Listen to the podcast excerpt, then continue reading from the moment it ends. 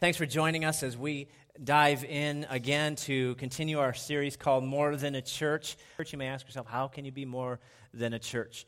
And we have endeavored to discover what that means for us as a community of believers, and we've used words that talk about what we believe. These are some words that I feel describe being more than the typical American or Western culture church. We're more than a church when we are courageous and when we're compassionate when we're generous, when we focus on all generations, when we become more about the mission than about the experience, when we become a sending church, when we're about leadership and serving, when we, we endeavor to be creative with the Word of God and, and the unchangeable truths, when we maximize our efforts through praying and working. You know, as as I grew up, my, how many of you ever had your parents or coaches had maxims they used? They were cliches. Um, things like winners never quit and quitters never win, right? You heard that maxim? I always wondered if you never win and you never quit. But I was thinking about silly things like that, silly maxims, because there's a maxim in the scripture I want to point out this morning. Uh, I think it was. Uh, Yogi Berra who said this when you come to a fork in the road, take it. Uh, another one was live forever or die trying. If you eat a live toad first thing in the morning, nothing worse will happen all day long. I believe that one. I can only please one person a day. Today is not your day. Tomorrow's not looking good either. My dad would ask this question are you going to do it right? No, I thought I'd continue to do it wrong as long as I live. Correct me, Dad. Help me. My mom would say this to me and my brother as we were wrestling If you're going to kill each other, do it outside. I just cleaned. All right, Mom, thanks for your compassion. Before you criticize someone, what? Walk a mile in their shoes, right? That way, when you criticize them, you're a mile away. Right? That's don't cry. I've heard these two sayings used separately, but I think there might be a correlation. You don't cry over spilled, right? And there's another saying. You can. O- uh, we use this on the farm a lot. You can only milk a dead cow once. I'm wondering if there's some sort of correlation there that spill. Anyway, this one always gets me. uh, it's always in the la- it's always in the last place you look, because if you kept looking, you're not very smart because you already have it. Or they'll, people, uh, conversely, they'll say, Well, did you look in the last place you put it? Well, if I remembered that, we wouldn't be having this conversation. In 2 Corinthians, Paul the Apostle introduces this maxim of generosity. In fact, he addresses it specifically. And he uses this maxim. He says, He who sows sparingly will reap sparingly, sparingly. He who sows generously will reap generously. Now, he's not really quoting anyone, but this maxim that he gives us is a kingdom principle. The closest correlations you could find in Scripture, uh, there are some correlations in the Old Testament, but probably the best one is when Jesus himself said, Give, and it will be given to you. To the measure you give, that same measure will be used in giving to you. And throughout Scripture, we see this idea of generosity, especially in the New Testament, in the teachings of Christ, who taught things like turn the other cheek. Now, is that being generous? You bet. Because if you hit me on one cheek, I want to smack you down hard.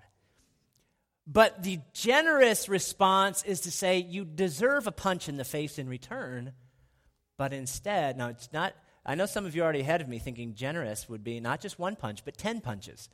That's not generosity. It's giving back what someone does not deserve. Someone doesn't re- deserve kindness when they've smacked me on one cheek and I'm offering them the other to smack as well.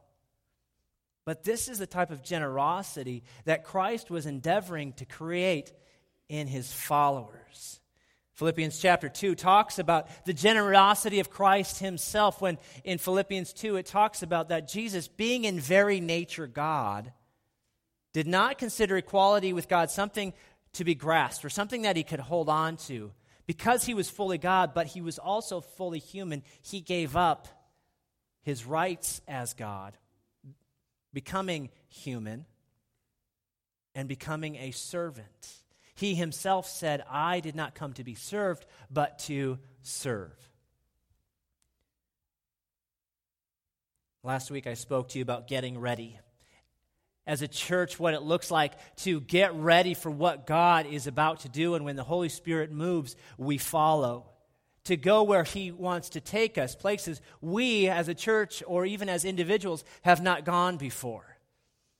Some of you have shared the stories over the, your own stories over the last few weeks about the challenge of, that God's Spirit has put in you to face fears, to walk in faith, to follow His Spirit, to follow His leading.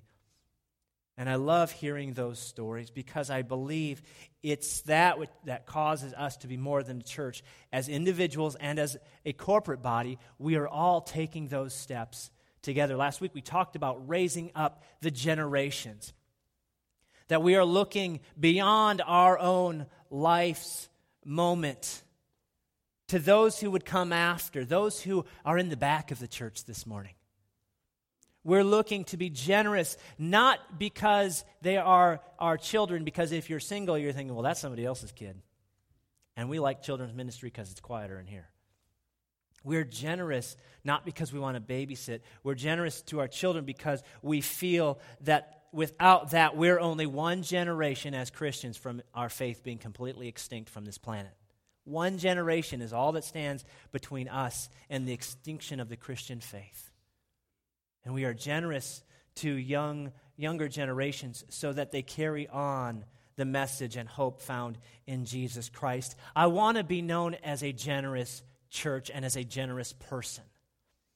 I've said over the weeks that we want to be generous not only in our giving, but our living and our loving. That we are a church known by our generosity. Because typical churches have a survival mentality. Oh, we just need to get by. We just need to pay the bills. Let's have the minimum number of staff members, have the minimum of everything so we can just have our Sunday morning and move along. But a generous church not just looks to its own needs, but looks to the community that it wants to affect. Church, I don't want to just influence a community, I want to transform a community.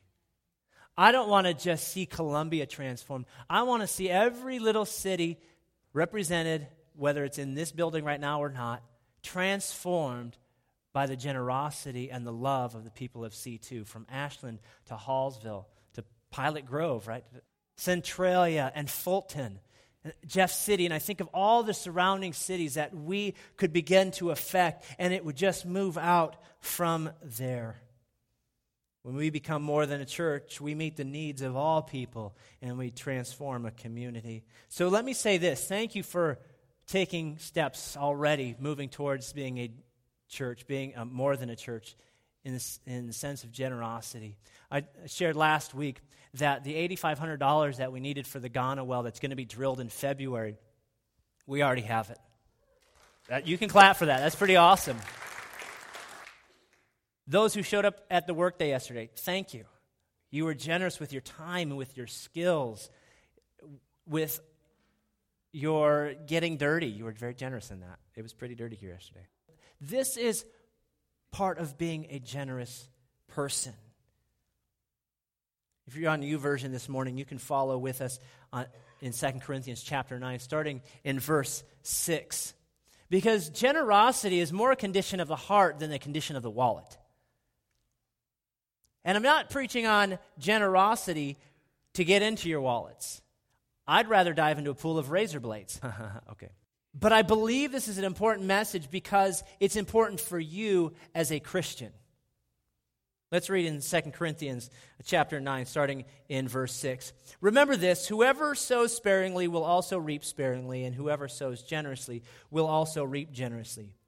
Each person should give what he has decided in his heart to give, not reluctantly or under compulsion, for God loves a cheerful giver. And God is able to make all grace abound to you, so that in all things at all times, having all that you need, you will abound in every good work. As it is written, He has scattered abroad His gifts to the poor, His righteousness endures forever. Now, He who supplies seed to the sower and bread for food will also supply and increase your store of seed and will enlarge the harvest of your righteousness. You will be made rich in every way, so that you can be generous on every occasion, and through us, your generosity will result in thanksgiving to God. This service that you perform is not only supplying the needs of God's people, but also overflowing in many expressions of thanks to God.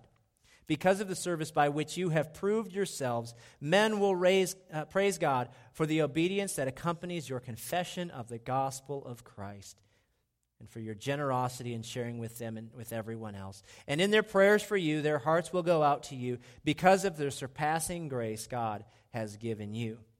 Thanks be to God for his indescribable gift. I want to work backwards through that passage this morning. There's so much to unpack. And while this might have some semblance of a message on giving and tithing, I want you to hear that really it's about helping you understand the heart of God because it's that last verse, verse 15, that says, Thanks be to God for his indescribable gift, his grace is that indescribable gift, the grace given to us in the form of Jesus Christ, who gave himself as a sacrifice.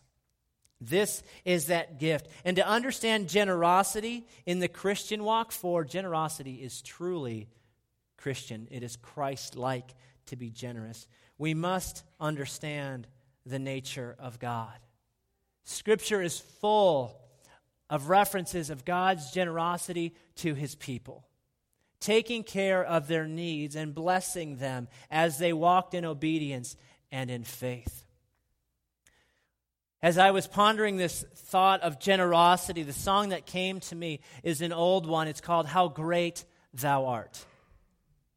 Perhaps you know that song. If not, you can look it up on Pandora this afternoon. And there's a verse in there that's scriptural. It says, When I think about God and his son not sparing, sent him to die, I scarce can take it in. When I stop to think about how generous God has been with me, to send his son as an atoning sacrifice for my sins, the sins I committed, I stand in awe. I scarce can take it in. And the song goes on to say, How great thou art. How great are you, God, in your grace and your mercy and your faithfulness and your generosity to me. It's what some have termed the beautiful exchange. I take my righteousness, that those good deeds that I think earn me a spot in in God's good graces. It earns me a spot to heaven. The, that righteousness that comes from my own ability to follow the rules, the Bible says is like filthy rags. It's all torn and tattered and dirty. And presented to God, it's, it's just that. There's nothing there, there's nothing of worth. It's the exchange that the Lord says, Take off your filthy rags, and I'll put on you clean ones, white as snow. It's that idea that God is doing for me what I cannot do for myself. This is the heart of generosity. Think about the scripture in 1 John. If you've not read 1 John, it's a great exposition, especially right at the beginning, of the love of God. And the part that says, How great is the love that God the Father has lavished on us. I like that word lavished. Just heaped upon us. So much so that I, I can't hold it all. He's lavished on us that we should be called his children, for that is what we truly are. This is the idea of generosity. It's grace I cannot contain. It's like when my son, with all of his car's characters, when he, ha- he has like too many of them because I like to collect them too. And when we put them all, he can't even hold them all because I've bought him so many. because I just love his face when I give him a new one. And I'm always going through the store saying, Oh, we don't have this one. I love to give it to him, not because he earns it. He hasn't done anything for me yet. He can't even mow the lawn. What's up? But I want to be generous to him. I want him to know. And he can't contain all that. It's the grace that we get. It's this idea of grace getting something you don't deserve and you can't earn. It's forgiveness. When we start to embrace generosity, it is then that we understand the idea of forgiveness. I don't truly believe you can forgive until you start to give. Until you understand the generosity that God has had towards you in forgiving your great sin, if you don't comprehend that, it's really hard to forgive others. In fact, that's when you start to judge others and condemn them. If you want to forgive, you need to start to give. Generosity starts with the understanding of God's generosity towards us, towards me. John 3:16. For God so loved the world that he he gave. Forgiveness came because he gave first.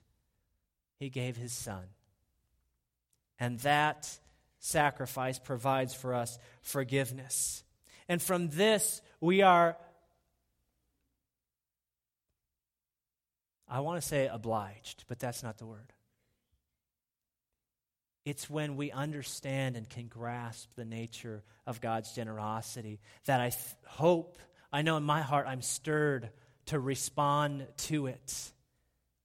I want to respond to the love demonstrated to me. Ephesians chapter 5, verse 1 and 2 says this Follow God's example, therefore, as dearly loved children, and walk in the way of love, just as Christ loved us and gave himself up for us.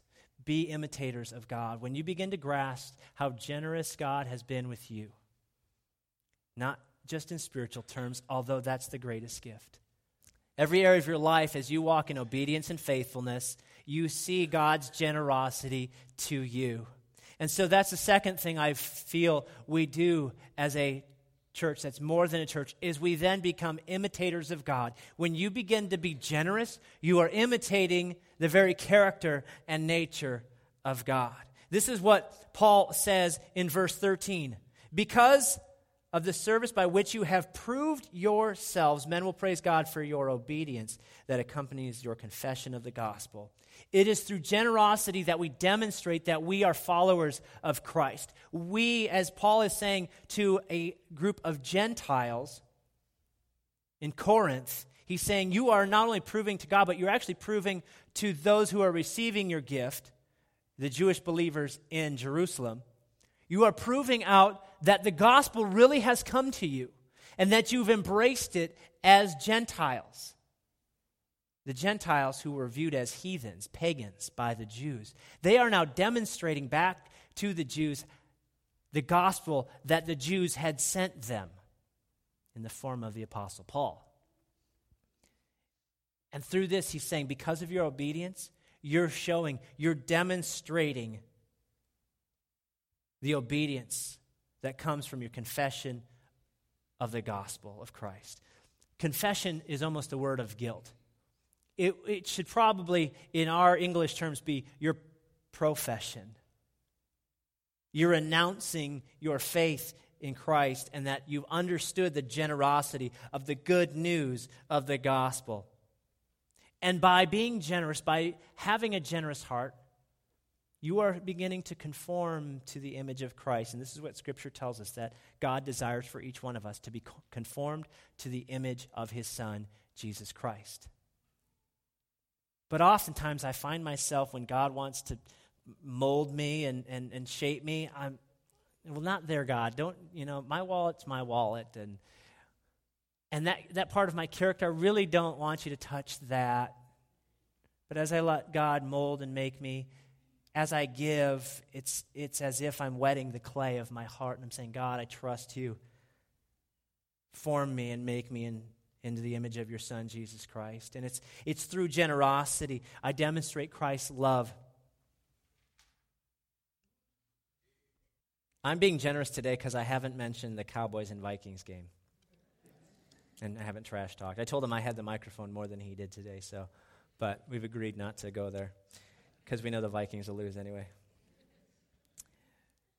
Be imitators of God. When you are generous, it's a demonstration of Christ's love overflowing in and from your life to others. Because I really believe generosity opens up our soul. It connects me with God. It's, it's when I give that I'm most like Christ.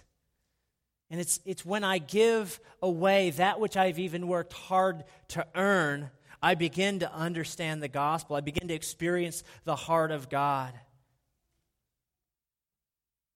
And Paul writes, because of your giving, people are seeing God's mercy and grace.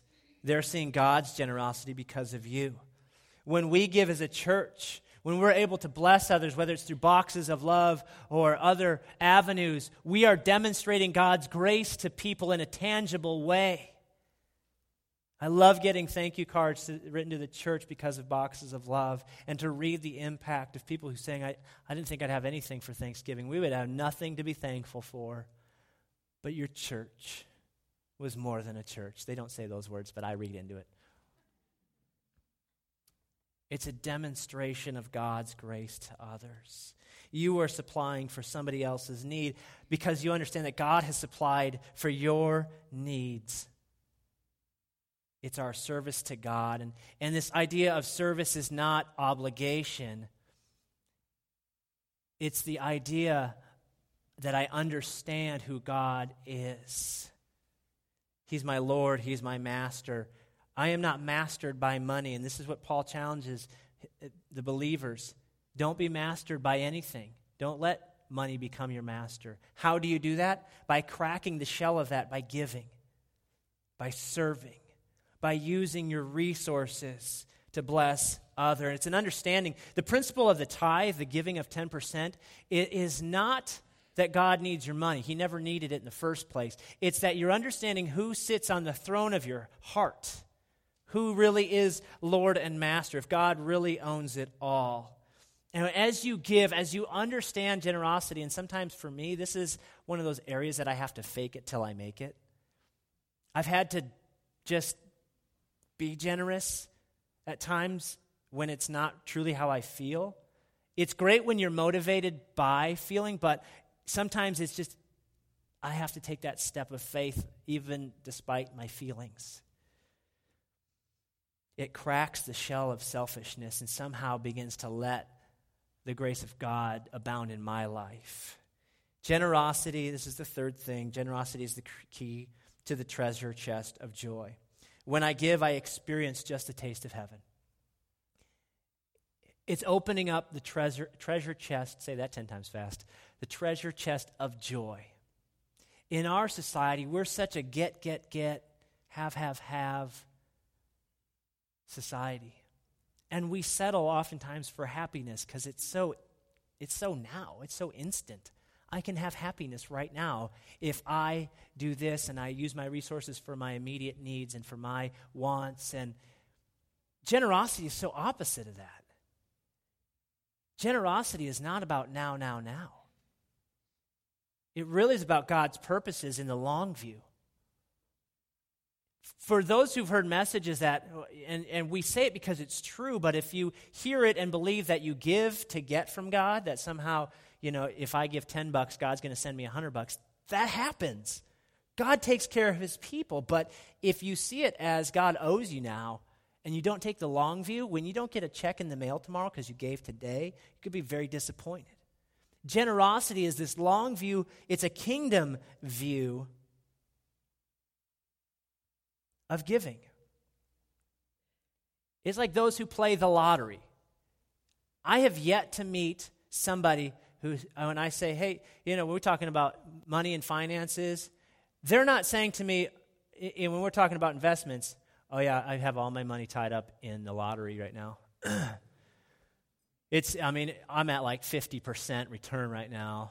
You know, I, I got a dollar scratcher ticket and it was a $2 win and, and all of mine. You know, nobody says they're investing in the lottery, right?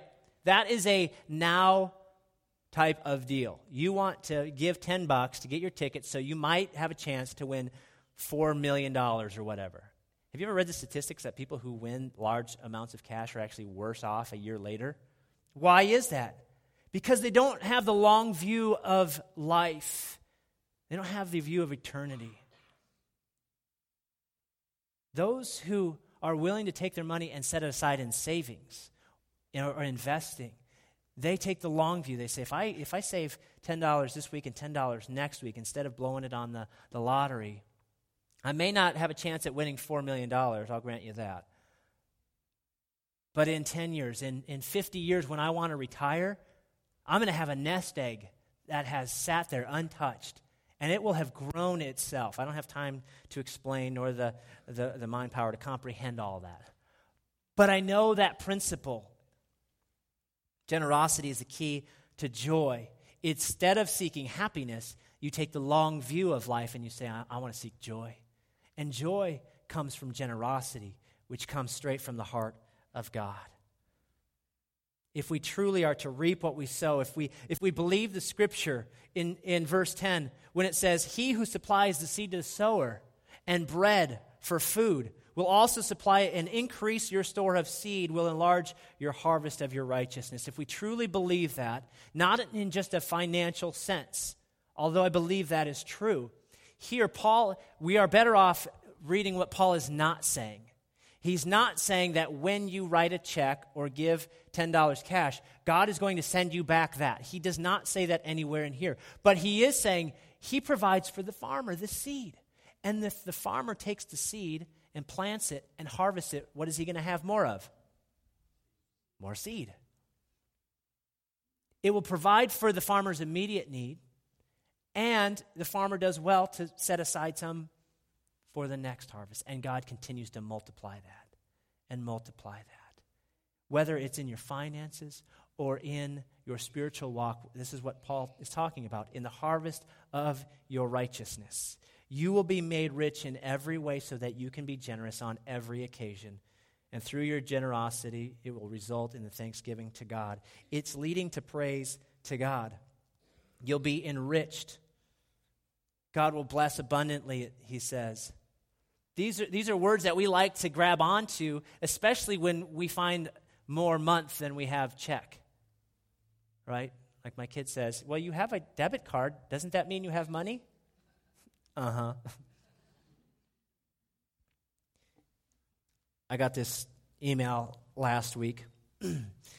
I asked uh, one of the ladies in our church to share her story because I thought it was, it was just an astounding story. And I asked her to email me the details so I could really grasp it. And she wrote this Last November, out of nowhere, I lost my job. I had no savings, and the severance package offered me about one month worth of bills paid. I spent that entire month every day looking for work and found nothing. I've been a Christian since I was eight, but I had really fallen away. I went to church every Sunday and, and, talked the talk, but I had no real relationship with Christ and had been making some pretty poor decisions over the past few years. So when all of this happened, I thought to myself, not that God had abandoned me or was punishing me, but simply that He had given up on me. So many second chances, I thought perhaps He was just looking at me as a lost cause. My oldest daughter reminded me that I was being dumb and that God would never do such a thing. That night, I got on my knees and I cried and prayed, and I told God I was sorry, asked Him to forgive me, and told Him that I would dedicate my life to serving Him and doing the right thing. I started a plan to read the Bible that day, following a year long plan, and I couldn't put it down, ended up reading it cover to cover in four months. The state offered me $237 in assistance. That was it. My rent alone was $365, but I took the assistance. Even with bills piling up and a young daughter to support, I took that $237 and tithed 10%. That was the Sunday that the pastor preached at, Christian Chapel. He said during prayer that God told him to pray for someone's finances, and I raised my hand. The very next day, and this is a personal, I'm not joking, Jeremy, a check came in the mail unexpectedly that paid the next month's bills. I cried out in praise to God. From that moment on, every time I got money, no matter what bills I thought I needed to pay, 10% went right uh, uh, to tithe right off the top. For six months, with no work and no interviews, I tithed and received enough money to pay each month's bills. She talks about 20 years ago feeling called to the mission field in Africa, and she wrote, writes, I decided to follow that. So I enrolled in a bachelor's in Christian ministry program at Victory University. I received enough, enough financial aid to pay another six months' worth of bill, and in the same month, got a job. I'm not rolling in money right now. Some months we barely scrape by, but no matter how much I have, it's always enough. And I know that is by the grace of God alone. I feel so blessed financially and spiritually. Not only did God give to me, but He still gives to me all that I need. These are real stories of people who are, in their own words, not rolling in the money, but they're trusting in God. And as they step out in faith to Him and in generosity, they are seeing their needs met. This truly is the principle of where your treasure is. Where is your treasure? Matthew chapter 6 says it's where your treasure is, there your heart is. It's what you invest your money in, it's your time and your energy. That becomes that which you treasure, which you have invested. You know, our culture gets that concept. When I, when I talk with friends of mine who aren't Christians, they, they understand that it takes money to do all sorts of things and that we give to the things that we value. And that's, you know, those are the, those are the connections I have with people is based on those things that we're interested in that we have similar, place similar value in. And that, that conversation is not difficult to have about money and business. It seems like in the church we have trouble talking about it, even though it's in the Bible. It's in there a lot, actually, that God talks about the resources of our life and how to manage them according to Scripture. And that really what is part of generosity. It's hard to be generous when you mismanage 90% of your money. It's hard to give the 10% to God. Like I said, I, I didn't get into ministry to raise money. I, I got into ministry because I believe in seeing God, God change people's lives. But I want to give you some giving principles this morning that are, are pretty basic to understand. They're, in fact, it's the very thing that Paul starts this part of Scripture in. When he talks about sowing sparingly and reaping sparingly, and sowing generously and reaping generously, he goes back to the basics. In verse 7, he says, Each person should give what he has decided in his heart to give. So the first one is it's an individual matter settled in your heart. Your heart. And this is, this is where we like to say, well, Pastor, you don't need to talk to me about it. It's between me and God. Yes, but I'm his spokesman telling you what he already told me. You need to deal with it in your heart. That is what begins to move you towards being like Christ is the ability to settle that issue between you and God. And it's not saying does it decide whether or not to give, it's saying, in this regard, it's saying how much. What parts of your life are you willing to give to God? And it's saying, you know, if you understand it's all His, then this is a small issue. You just determine between you and God what it is you're going to do. It's not based on what others do, right? It's not based on that.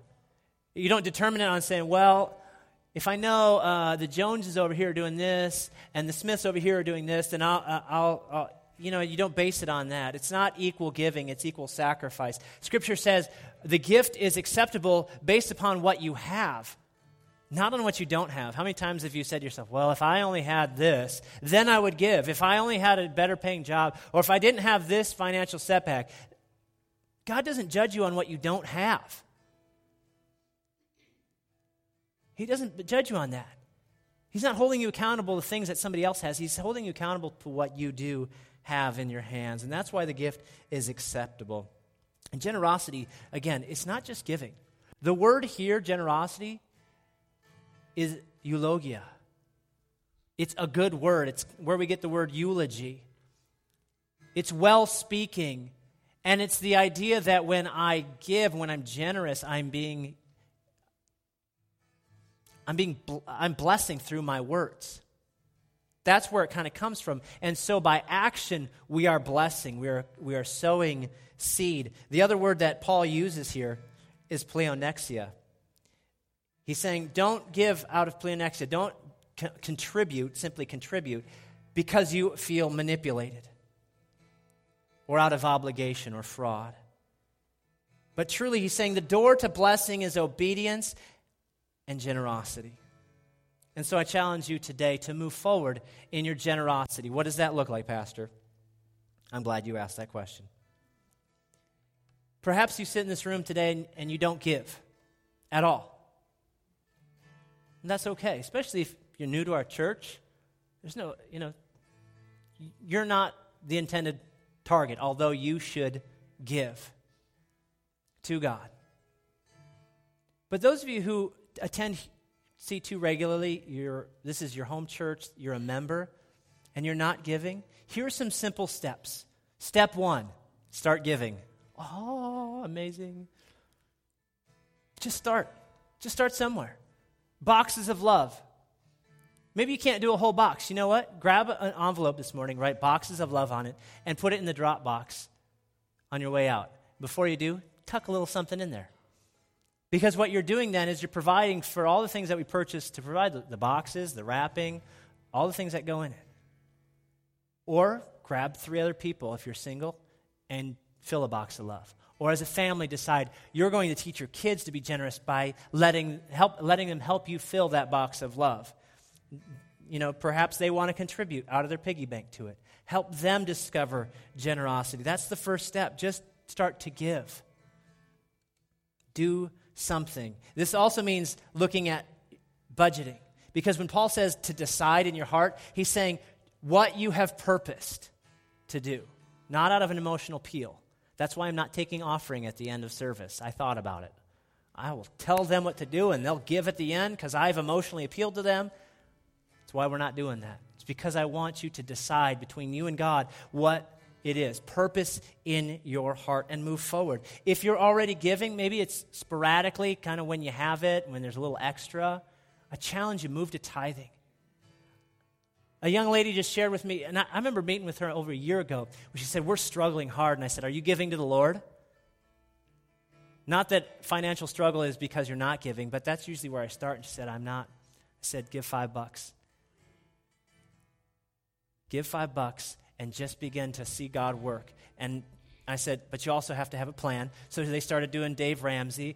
And when she shared her story with me this week, she said, I didn't know where it was going to come from, but faith promises. I, I, I started tithing and I'm doing faith promises now. She went from not giving to giving something to tithing to the next step, which is stepping into faith promises and offerings. Faith promises are how we support our missionaries. It's how we're affecting the world at large. It's those offerings we say we're trying to re- reduce debt to seek after what God can do in our ministries. That's an offering. You're saying, God, I'm going to do just a little bit more. It requires the second thing, resolve, to do deliberately, not hastily or emotional. This is why digital giving is such a great option. When you, when you have it taken out of your checking account, how many of you know that you just love the internet to pay bills? I do. Because all the things that I, I know are important to me, like, I don't know, internet, lights, water, I take care of because I don't want those things to be shut off. And they're important to me. And I say, God, you're important. I'm going to make sure I have that taken out automatically. And then when I'm emotional and I'm looking at the bills going, oh my goodness, I, I trust you, God. I've already made that step, not out of emotion. The last thing, it's a private decision, not public, which means you don't give so that others will see you. Oh, Pastor, you know how much I gave this week? No, I don't. I don't really care. I don't look at giving records. There's a reason I don't. Because I would like some of you more for the wrong reasons. And I probably would not like many of you at all. Because it would be emotional. It would be like, well, I can't believe, well, you know. I'm sorry, I'm human. That's how I roll. So I don't. I don't have any clue, but I want you to know God does. And He's not mad because you haven't given. He's not mad at you. So don't give this morning because you think God's mad at you for not tithing for the last three months.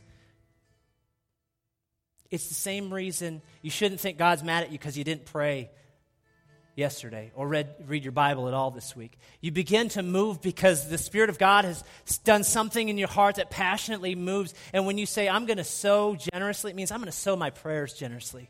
I'm going to read scripture because I know when I do that generously with my time, something's going to sprout in my heart. And when I begin to give of my finances and of my time and of my energy, there's something that's going to happen in my life that I couldn't see any other way. And, church, I wish I could tell you that you could be Christ like and not give or tithe or do any of these things, but I can't. I'd be lying to you. There is no other way to be like Christ than to give. I, just, I just don't see any other way around it. The, for so long, I've told myself I want to be generous, but it was that moment a few years ago when I said, if I'm going to be generous, if I want to live a generous life, I have to crack the shell by giving. And I remember turning into my Bible, and this is a point in my life where our finances were pretty threadbare. And I said, God, what do you want me to do? And the scripture that I turned to simply said this Freely you have received, freely give. That's God's generosity to us. Would you stand this morning?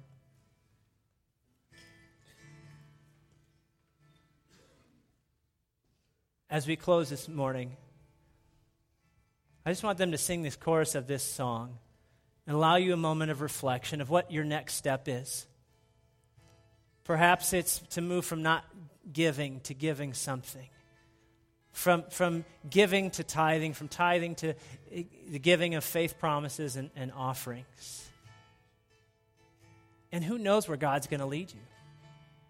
And the great thing about what you do when you begin to step into generosity is you don't know where God could take you and what He could possibly do in your life. Church, would you purpose in your heart to, to be generous and whatever that looks like for you as you take that next step? You say, God, you are holy and I'm giving you everything. Then take that next step. And whatever that is, big or small. Some in this room, you've never taken the first step to give your life to Christ. Forget about finances and other things, but you've never accepted the generosity of Christ, inviting Him into your life to, to lead your life. And in this moment right now, you're going to make the beautiful exchange. You're going to take what you think. I talked to somebody this week. They looked at their life and said, It's so messed up. God couldn't even begin to work with me. And I, I think, that's the greatness of God. The beautiful exchange, His generosity is not based on what your life looks like or who, who you think you are, it's based on who He is. And this moment, would you bow your heads, church, in the this reflective moment. Maybe you've never made that decision to follow Christ with your life, and all over this room, would you lift your hands right now and say, Pastor Jeremy, I want to accept the generosity of Christ in my life. I want his forgiveness. Thank you. Anybody else? I want to commit my life to Christ today. Anybody else? Lift your hand. You can put it right back down. This is the best moment of church is when people commit their lives to Christ and they accept the beautiful exchange an old life for a new Church, would you pray with those who've lifted their hands this morning? And would you mean it in your heart if you've raised your hand, raised your hand or even if you didn't for the first time? Let's pray together. Say, Dear Jesus, I invite you into my life. Thank you for what you did on the cross, dying for me, paying for my sins, to rise again and give me new life. Help me to live for you and to be generous like you. It's in the name of Jesus I pray. Amen. Church, thank you for your time this morning and pray that God is stirring your heart passionately. We look forward to seeing you back here next week. Have a blessed week.